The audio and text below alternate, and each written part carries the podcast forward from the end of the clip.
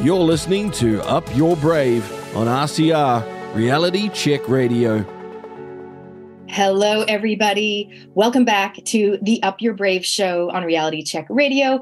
I'm your host, Natalie Cutler Welsh. And this week we are diving in. This is part two. This is week two. We're focusing on keeping kids safe. I am so thrilled to introduce you to my next guest. Her name is Kerry Skudder. And we're going to be talking about the importance of authentic connection. Welcome, Kerry. It's great to be here. So good to have you on the show. For those of you that are listening and you haven't heard of Kerry before, Kerry Skudder of Kerry Ann Coaching is an experienced life coach and mindfulness trainer. She's a professional focused on strengths based supervision in the mental health sector with five years' experience as a crisis counselor for Lifeline Aotearoa. She has a broad life and work experience ranging through hospitality, importing, teaching, facilitating, sales, and medical and mental health sectors. Kerry, I'm so excited to tap into some of your knowledge today. Before we dive in, I would love it if you could share with us um, a little bit of your backstory. I know you got into this area a little bit later on in life. So how did that how did that come to be? Oh, thanks, Natalie. Yeah, um, I was 53 and newly separated. I had two teenage boys at the time, and I was sort of feeling a little bit, um, what now? And I decided to explore really my, I'd always loved human beings. I was very interested in the nature of humans. So I decided to go to university and I completed a degree, a degree in um, psychology and philosophy, uh, which yeah, I just loved it. And it led to a lot of personal growth and led me to the work also that I'm currently doing and, and have done, where I've had lots of fantastic conversations and interactions with people. Um, and it's really led to me, me to believe that the thing that most of us need to thrive, to heal, is safe, authentic connection. Mm. And if we if we find a way to that, connect to ourselves and then connect to other people, you know, we really can change and heal and and um, it doesn't matter what age we are. It doesn't matter whether we can be a child or you know someone of my age. It, it doesn't matter. We just need those things. Okay, in a minute, I would love to dive more into what exactly safe, authentic connection looks like. Mm-hmm. But I first want to commend you because I think a lot of people, you know, I love that you're fascinated by humanity, same. and a lot of people, I think, kind of go, Oh, I wish I'd studied this. Or why didn't I do that? Mm. And they kind of think, well, the ship has sailed. And I love that you're kind of an inspiration for a lot of my listeners, hopefully, you know, that the ship hasn't sailed. And if you do want to study something or change careers or change direction, I say go for it. And um, it's amazing that you actually did that. You followed your path. Mm. Yeah. Yeah. Yeah. It was so, a big step at the time. People used to say to me, What are you doing? And I said, Actually, I'm just feel like I'm jumping off a cliff, but I'm doing it anyway. And that literally initially was what it felt like. Yeah. well, you've helped hundreds of people on that journey. So that's amazing. Can you walk us through when you said safe, authentic connection is so critical, whether they're a child, a teen, a, a parent? What does that look like, or like how does that present? Um, it's something that we need to encourage each other to find. So it's very much based on a mindfulness, um, you know, structure or, or philosophy where we all have everything we need. Um, and often we need help with, and again, it doesn't matter what age you are, but this is about teens and it, it happens in childhood as well. We often just need to be encouraged to find, to sit with ourselves and first of all connect with ourselves which is have time to listen to ourselves, connect with ourselves, because in this, the world we live in, and again, for the teenagers, the young people, they're bombarded with information, right? They've got screens coming at them all the time. What they don't have is space. Mm. And we need to encourage them to find a space for themselves where they can connect to themselves. And from there, they can connect out authentically because they know what's important to them.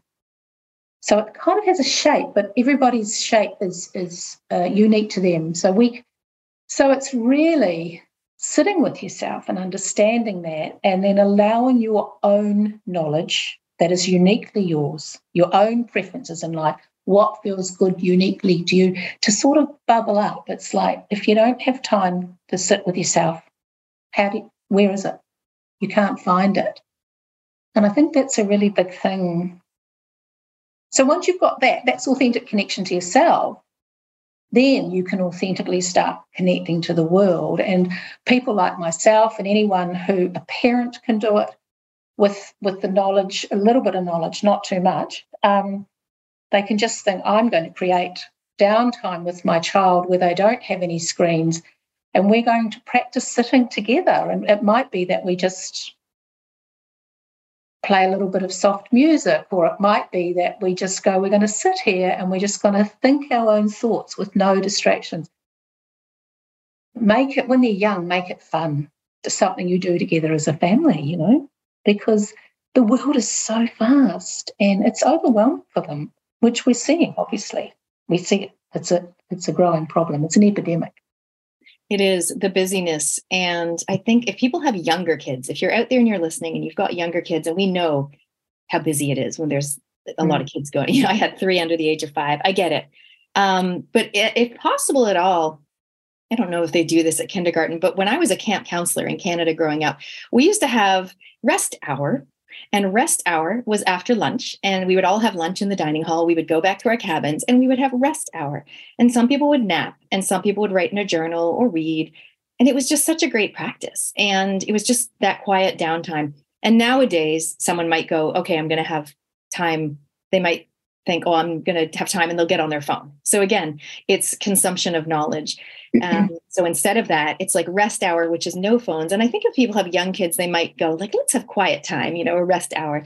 But it's mm. something that we don't really do as much. And I think if we can bring that back, um, you, is, there, is there also a relation between busy parents, busy children? Meaning, if the parents are rushing around doing a thousand things and never, I guess it's like role modeling, but also never make integrating that space into their life. The child doesn't necessarily see it. So can we as parents role model that and therefore it will trickle down to our kids?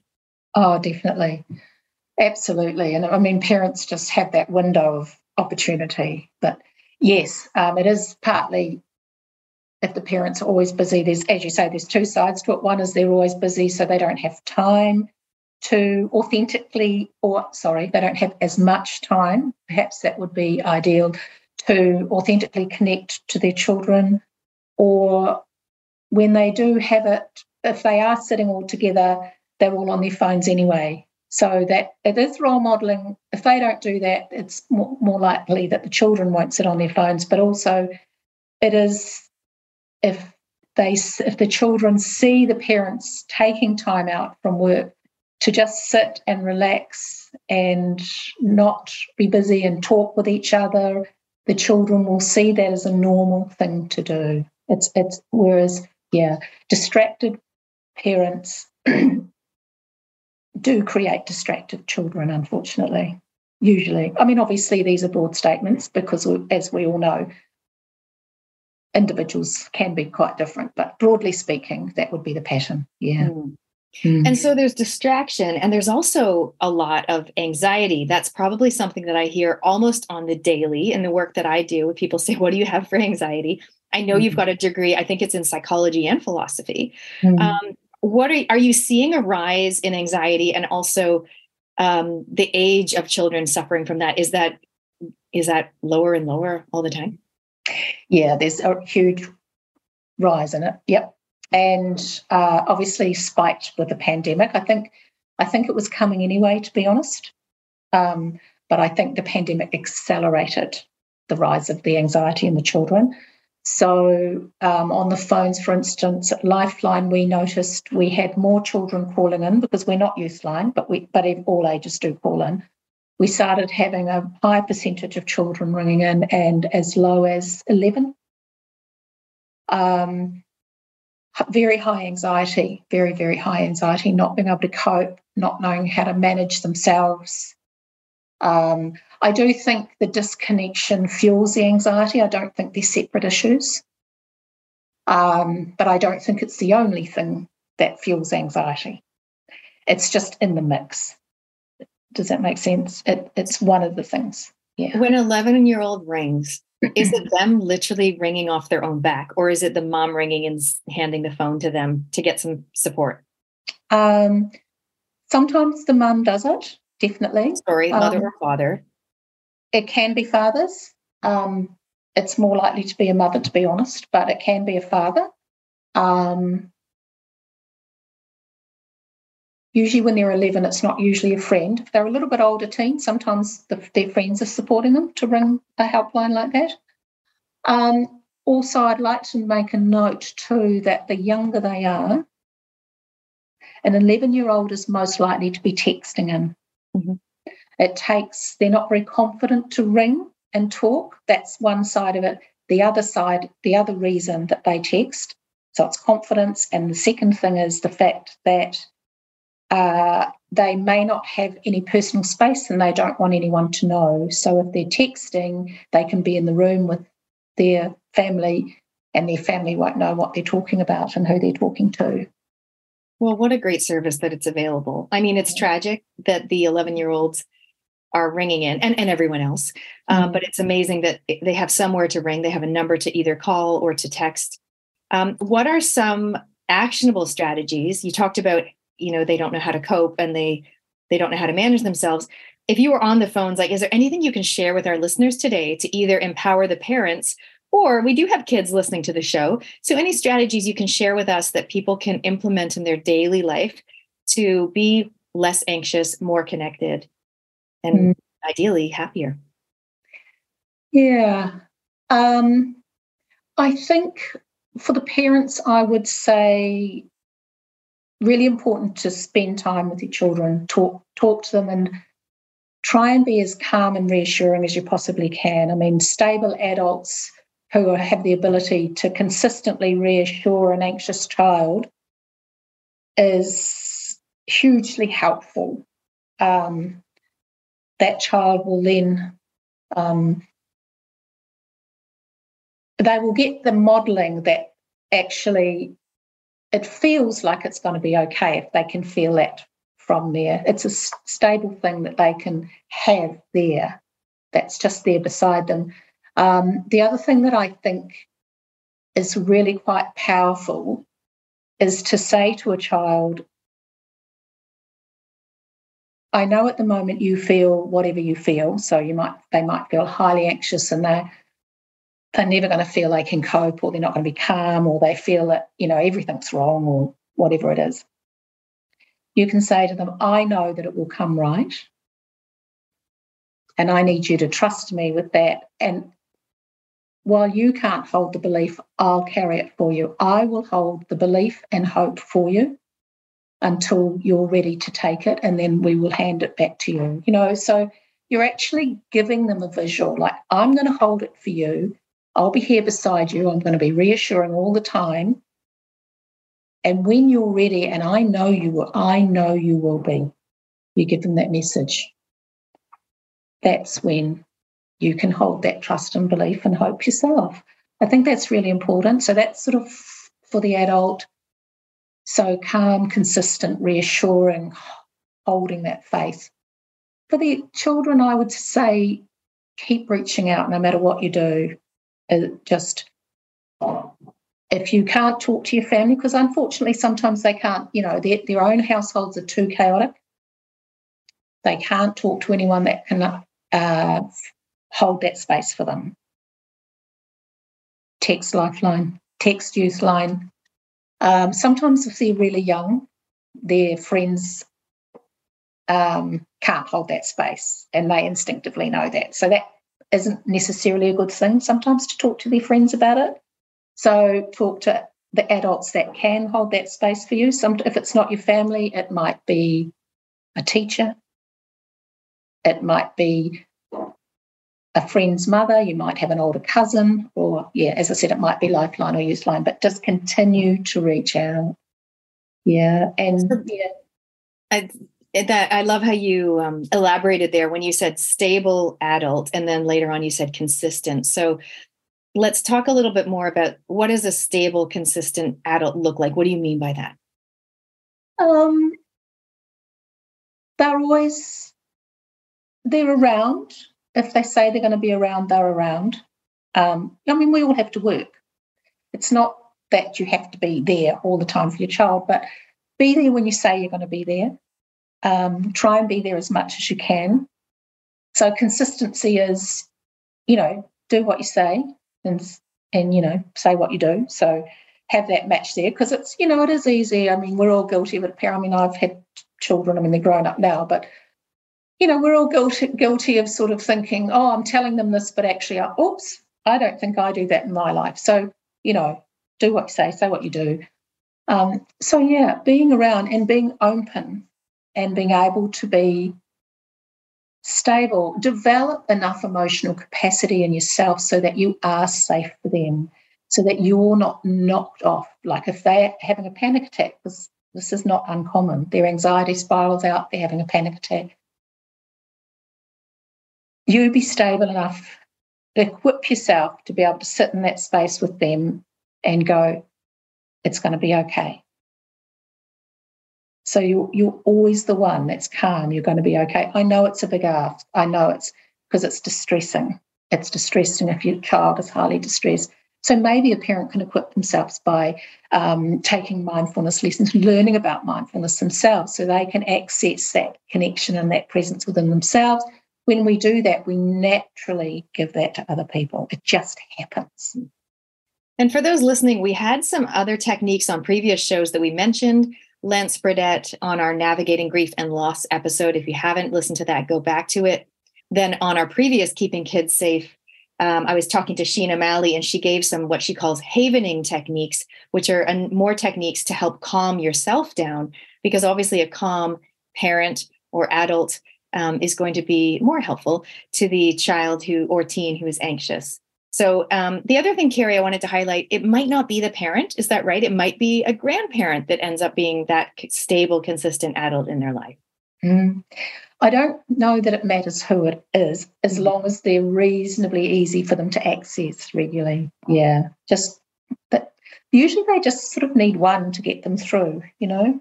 Yeah, like I've I've I know a teen at the moment, and growing up, his dad was away a lot, like working, uh, you know, big important job, but away a lot. But as a result, his granddad was always there, drove him to school, drove him to practice. He was there. So he still had, and he had a mother. So he still had a couple of stable, consistent adults in his life.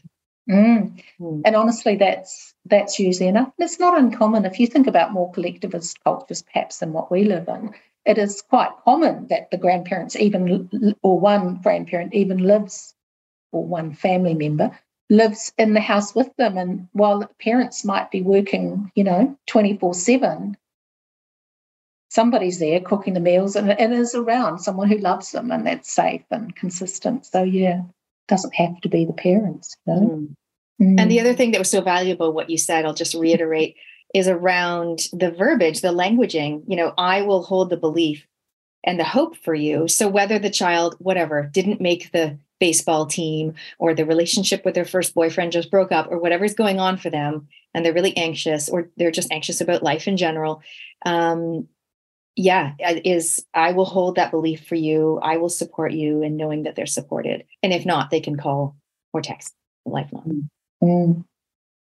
what other techniques can you share with us possibly around mindfulness? You know yes we're all busy. How can we be more mindful? Mm.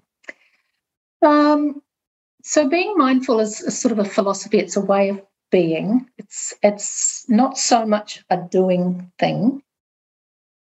There are a few things we can do though. So one of them is to um, teach ourselves the habit of regularly pausing and checking in with ourselves regularly during the day. So it might look like um, you just stop for a moment, and it doesn't matter when or where. And it also doesn't matter whether it's for a minute or 10 minutes or anything in between. You just pause, you look around, you notice where you are. So you notice things about your external environment. So it might be, you know, the sun is shining, I'm hot, I'm cold. Um, your internal environment, how am I feeling? So I'll drop my shoulders because my shoulders are up around my ears. I'll take a couple of big deep breaths. Oh, I think I'm hungry.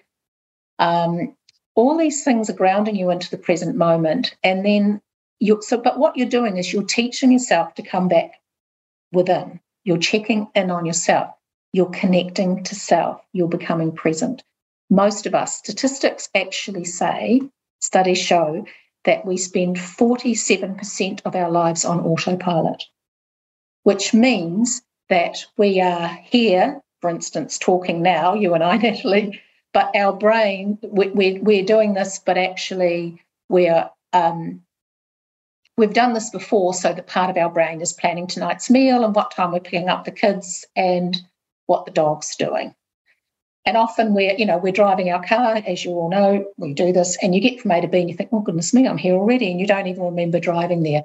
So pausing regularly, you're, t- you're training yourself to keep coming back to yourself. Notice your breathing, have a big sigh, connect. So this is a tool to connect to yourself. You are training yourself. So it's a bit like a mini meditation, really, but you're not trying to, um, you're just trying to connect with yourself regularly. Because let's face it, a lot of us, especially in busy family times when your children are still at home, it's hard even to carve out the half an hour to do a meditation or 20 minutes can seem impossible. But you, know, you could set out something on your phone, or you know, every time you went to the bathroom, or if you're in an office, every time you went to get a cup of coffee, you could think, I'm going to practice my pause. I'm going to stop. I'm going to look around. I'm going to connect with my internal and external environment. I'm going to breathe. I'm going to, yeah, work out where I am, who I am in this mini moment. And then at that point, you've got clarity. You know how you're feeling, where you are. You're truly present and you're ready to calmly go out there and you know authentically and clearly connect with the world because you're grounded where you are as opposed to being in a million places at once you know it really affects us we get very well we talk about it don't we oh i'm so scattered yeah it's quite common i've written down in my notes here pause and be present and notice and commentate you know like you said oh look and i'd be look outside and i say oh look at those leaves fluttering mm-hmm. in the breeze and oh, you know, and I mm-hmm. I notice my breath and things like that. I think I think it is it's so easy to do, but it's so easy to get swept up in the daily to-do list and to not do that. Exactly. Yeah. It really is so simple to but it's like all things in life. The simple things are often the best things, but they're often the most overlooked things. Mm. Mm. They are. Mm. Um, one thing I wanted to ask you about, I know previously when we chatted, we were talking about distress and you said most distressed people are the most isolated people. Can we talk a bit about isolation and what you see? Happening? Yeah. Yeah. So isolation is, you know, the worst thing that can happen to human beings. So we're not we're we're physiologically not set up to live in isolation, and it's really really bad for us. Um, and what happens, unfortunately, over time, if people have mental health issues, particularly, but it can also happen with physical health issues. Um, that makes it difficult for whatever reason, physically or mentally or emotionally, to connect to the world. Uh, they end up with these stories running in their heads that they're a burden um, to their friends who don't want to hear them moan any longer or whatever it is um, whatever their personal story is. And so they kind of withdraw from society. Just it can happen quite slowly. And over time, this just makes it's so bad for them. It's so unhealthy and it makes them really miserable and they become very, very, it just exacerbates everything. So they become more and more depressed and it's harder and harder to reach out. So loneliness is often a product of illness, mental or physical. It can go the other way. And sometimes people are lonely for reasons that are different from that. Um, you know, maybe they are from a different country and maybe they've got cultural barriers or something. I don't know. So loneliness can create the illness as well as the illness can create the loneliness. But whichever way it goes, it's a bit like the classic chicken and egg, isn't it? But whichever way it goes, it is extremely detrimental to our health and well-being. And you know, we have um, very high suicide rates in New Zealand, um, and lack of connection is a huge contributor to that. Yeah. So isolation can happen obviously at any age. Sometimes we think of the elderly, but it can happen with kids and adults as well. Can mm-hmm. it all and we, we don't just assume that it's people that are not around many others. It can actually happen to people who look like they're fine and it looks like they have a good crowd of friends. Yeah. Yeah. How do we identify if someone is feeling lonely, isolated, and it's and it's it is detrimental? It is a warning sign. How do we know? Um, you might find that they, yeah, they look from the outside like they've got all the right things, friends, etc. But you might notice that they're not the ones that instigate any interaction, social interactions, maybe, which might um, indicate a bit of a lack of confidence or a bit of a disconnection. Um, you might find that they yeah, I don't know. That's it's hard because it would be different for everybody. It's if we're talking about families and children, it's um, or even in your friend group, noticing changes in behaviour. Maybe okay. um, they're not. They seem okay, but then every now and then, if you look at them and you they don't know you're looking at them, you'll notice this incredible sadness on their face or this they look different. Um, you know, read their bodies. What are their body? You know, are they slumped over and um, yeah, I mean, it is a really individual thing, but it, a, a change is a real indicator of its start to be curious about that and explore it and have gentle conversations and maybe not too directly, but just, you know, how you do with children, skirt around things and try and suss out what's going on. Yeah, because people can be. Uh, I think you've got to be careful if you see that people, and it's adults as well as children.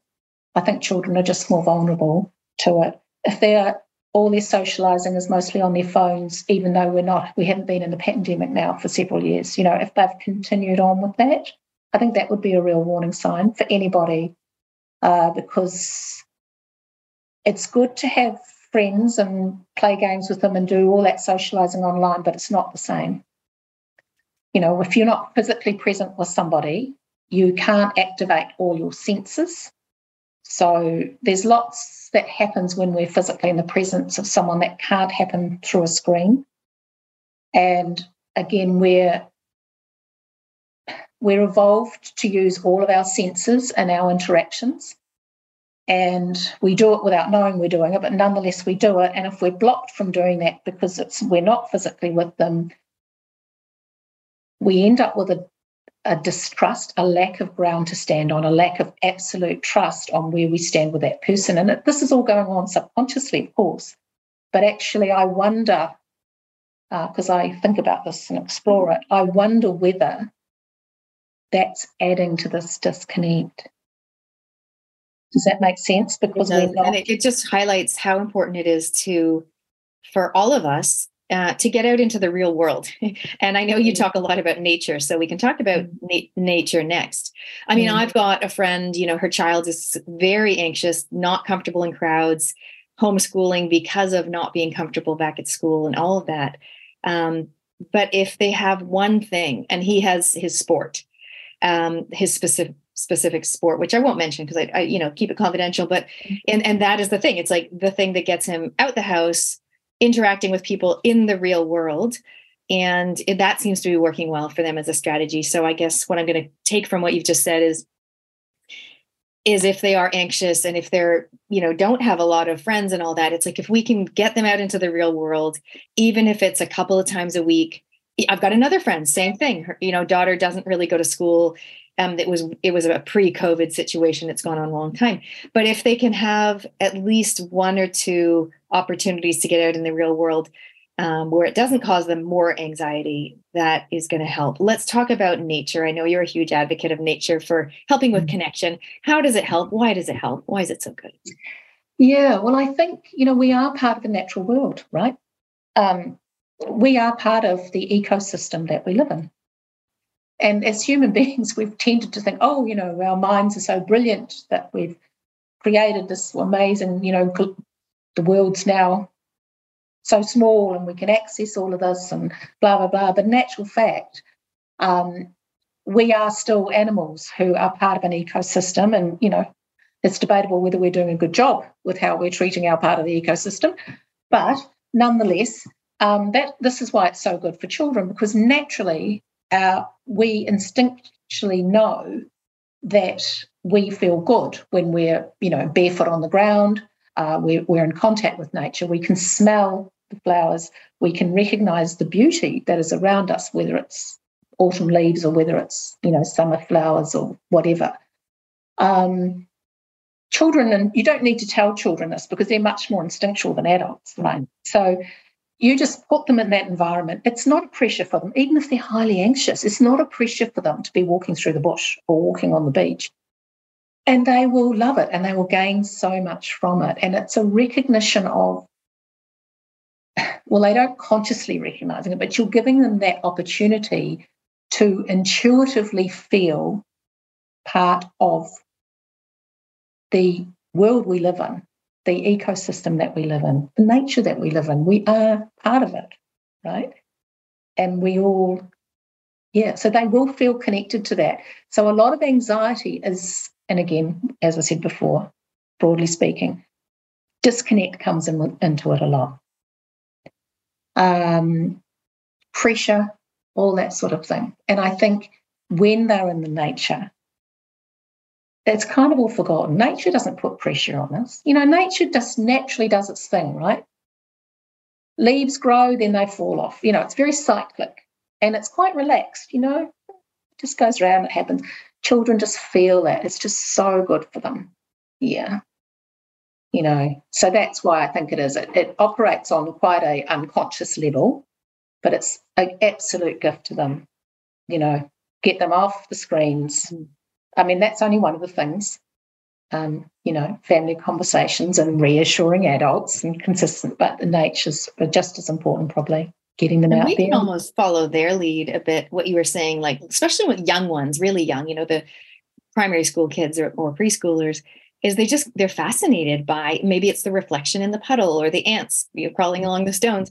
And I feel like if we can take follow their lead and mm-hmm. share their enthusiasm and fascination um, reappreciation for nature, we can we can slow down and learn a lot. Mm-hmm. It's soothing, right? You know, we all we recognize how good that makes us feel as well. And my kids are a bit older, so now it's more a matter of for one of them, we still sometimes do the playground, but it'll be going up to the playground at the local park and he's playing basketball and I am not coordinated with ball sports. Like I said to him, literally all I'm good at is talking and um, remembering people's names and like remembering people. Like I can't, I'm really bad at math. I'm so bad at ball sports. Like I was a runner. I can't do anything with balls. But anyway, he's like, Mommy, play with me. I'm like, okay. And he's just laughing because I'm so bad. But I'm I'm doing it. Like it's kind of fun. And we're having a bonding experience. We're out in nature. And then, you know, we have the dog off the leash, which is always fun. And then sometimes we'll go and we'll walk in the grass or we'll kick the ball on the, you know, down the hill. And so there's a little bit of that. It's slightly different than when they were younger. Um, but I think for me, yeah, getting me outside into nature is, is is good for me as well. So maybe for those of you listening, I would love to hear from you. How do you stay present? What tools do you use? Is it journaling? Is it nature time? Um, is it breathing techniques? Let us know. We're curious to hear. You can send a text 2057 or you can send an email inbox at realitycheck.radio. Definitely let us know. Um, and how do you stay present? How do you um, cope when you feel a little bit anxious or your child does as well? Kerry, coming back to our overarching topic, which is keeping kids safe, the experience that you've had, the people that you're working with, what other themes do you have coming up, or what else are you personally concerned about along these lines? Mm. Um, I would say there's a real lack of resilience around coping with uncertainty, which I know is quite a broad thing to say. Um, so people seem less inclined, starting to sound old, aren't I? people seem less inclined these days to be able to um, handle the fact that they they're not sure what's ahead of them um, and that's a real theme it's like well i get that definitely but but what if it's exciting mm. you know it's almost like they they seem to assume that because they don't know what's ahead of them there's a lot of uncertainty and i mean the pandemic again i haven't referred to the pandemic for ages. It's interesting that I am a lot today. But again, um, it caused this huge because people were just we didn't know what was going to happen next, right? And everyone, you know, it was just terrible. And I'm just kind of like, well, but it might not be terrible. And there were lots of things that weren't terrible that came out of that. Dolphins came back into what is it, the into Venice waters, or you know, there were lots of things for the climate that were very good. Um, so I guess what I'm trying to say is one of the themes is this lack of resilience around uncertainty and the seemingly natural assumption that what if it's bad? And so my message is, well, what if it's good? Mm. Yeah, and I'm not sure why that's happening, but I think as parents, um, if you've still got influence over your children, you know, modeling that, you know, with changes coming up, whatever with work or if there's a, whatever uncertainties are around you, trying to model to your children, you know, just go, oh, that's not working out. We'll have to do it another way. What's next? You know, even if it's something like a you're going to be made redundant or, you know, something that can be stressful. Might be that you're forced to move and you can't find a place. You know, it's like instead of being, oh my God, we can't do this, it's bit like, oh, well, gee, we'll keep looking. We always find the right place. It'll be exciting to live. You know, that is an amazing message for your children. It's an absolute, that just, it's okay. If it's uncertain, we absolutely have faith that we know we are in it together and we will work it out together. You're right. There certainly has been a lot of uncertainty in the past three years specifically. So it makes sense that a lot of kids and, and, especially teenagers will be thinking, well, I don't know what the opportunities are because we've been so limited. But I like that you're encouraging the parents to have that sense of curiosity and wonder mm-hmm. around, well, what if it is good? And and the world's your oyster a little bit. Um, Mm-hmm. And that whole phrase, you know, when one door closes, another door opens. I don't know if that's from the sound of music. I can't remember. Um, yeah. But I think that's a great reminder to us adults for ourselves, for our own outlook. And then, of course, that trickles down to the kids. Mm-hmm. Yeah. I love the one door opens things. Mm. Close, uh, closes and opens. That's one of my absolute favorite sayings. Is it the sound of music? I'm not sure either, but I just love it and I use it quite a bit. yeah. Exactly. exactly. All right. Hey, I'm going to move on to our um, the, the the famous four questions that I ask every guest. Um, anything else? Any other actionable tips or strategies you want to mention before I go to my next question? Um, I don't think so. To be honest, I think just yeah, really, if you can learn to connect with yourself and be present and calm, that's that's the gift you give to everybody. Actually. Mm. Yeah. Okay. Mm. Amazing. So, um, Kerry, what is one thing that you have um, done, achieved, or navigated through in the past year where you truly upped your brave? Mm. Okay, well, what I did quite recently, it was the beginning of this year, is I left my role at Lifeline, which I loved, in order to create a safe and nurturing space for my mother in my home because she was very old and frail and getting close to the end of her life. And so I decided to follow my instincts. Um, it was quite a big decision at the time, and go, the most important thing for me is to provide the space for her. Um, so I will resign to do that. And yeah, it took a lot of courage, and I had to learn a lot of acceptance and sitting in um, a grief space, which uh, culturally I haven't had modelled to me. Um, so it was, yeah, it was really worth it, and I'm really, really pleased that I did it. And I got the result that I wanted, and I believe that she did feel safe on her passage out of this life. And it was really, really rewarding. Yeah, very valuable. Lots of growth, lots of growth. And uh, so there, that was uh, that really upped my brave. That was a new experience for me. Mm. Yeah, well, that is amazing. And also, I imagine there's quite a few listeners who can definitely relate to that, to prioritizing taking care of their lovely parent or parents in the older years. And one of the things I talk about a lot is what are you courageously creating and what do you choose to lovingly let go of in order to do that and you lovingly let go of the lifeline job which you genuinely loved mm-hmm. in order to courageously create this space for your mom so that is beautiful mm-hmm.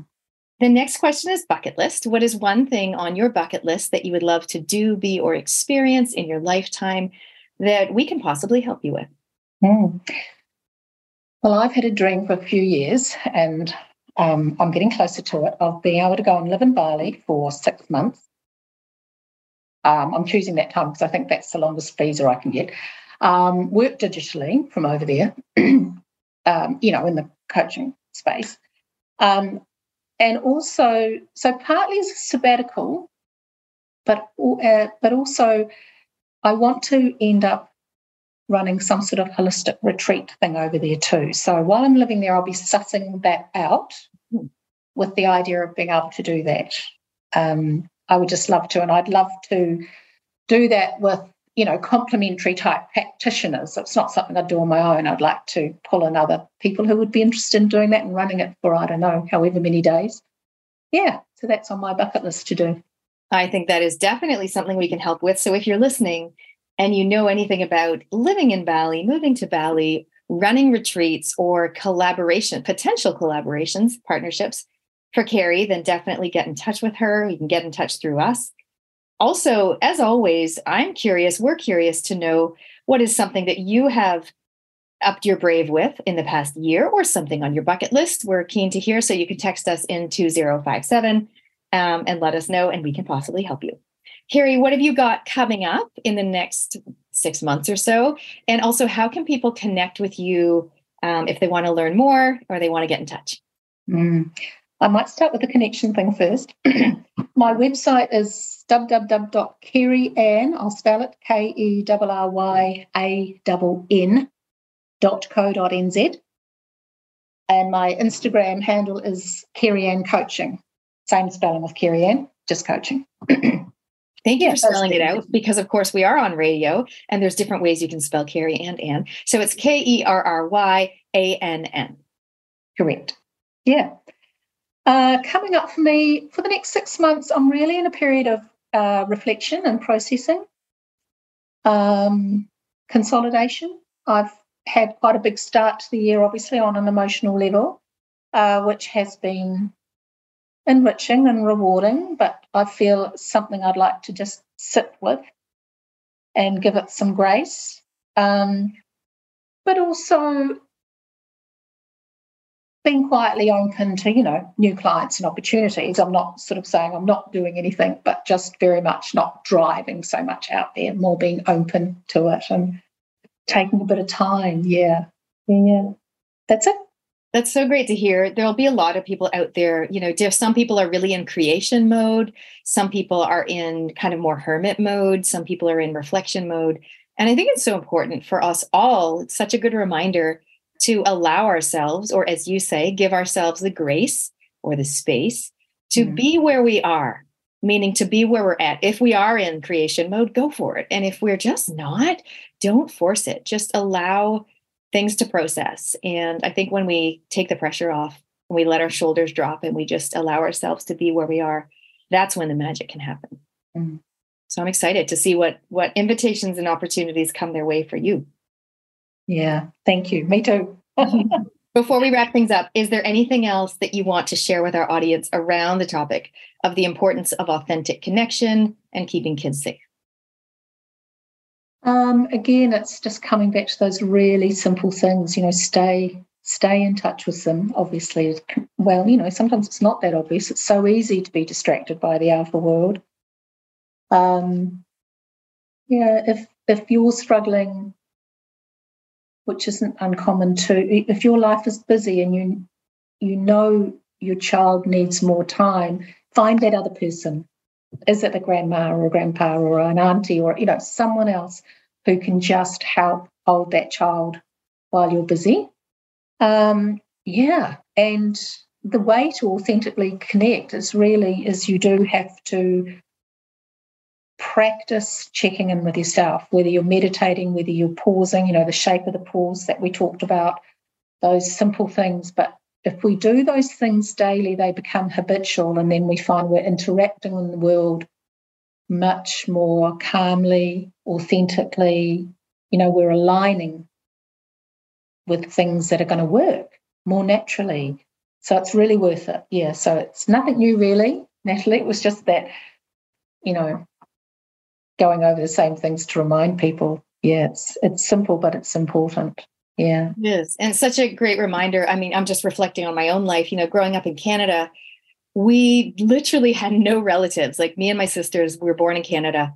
That's it. We have no Canadian relatives. So we grew up with no cousins, no aunts and uncles, no grandparents, never met my grandfathers. Everyone's Kiwi. We would fly back once every five years and meet everybody. Um, so for me, you know, one stable, consistent adult was my mom. She was always at home with the baking brownies and with the after school snack and all that. My dad was a orthopedic surgeon. That's the reason they went to New Zealand for five years. They stayed for 35, hence me mm-hmm. being born there. And he was always working and, and my mom was always there. But the other adult that I just got reminded of was my running coach. So I was a runner and um, and just having a, a, great you know running coach who was consistent all through my high school years and that was really helpful for me so shout out to jill woolley in canada my, my running coach mm-hmm. so i'd love the listeners to think about who are the stable consistent adults that you had on your journey growing up. And maybe it's time for you to maybe reach out to them and maybe i might message her on facebook. Um, reach out to them give them a little thank you. And also now reflecting on your own family your own kids do they have one or ideally possibly one extra another one stable consistent adult in their life? And if not how can you possibly um, create that opportunity for them to have someone who can can be there for them and as kerry likes to say who can carry the faith for them kerry thank you so much for your wisdom today well thank you for having me on it's been so good talking to you yeah so good to talk to you. thank mm. you so much kerry okay Thanks everyone for listening, and we'll see you next time. Thanks. You're listening to Up Your Brave on RCR Reality Check Radio.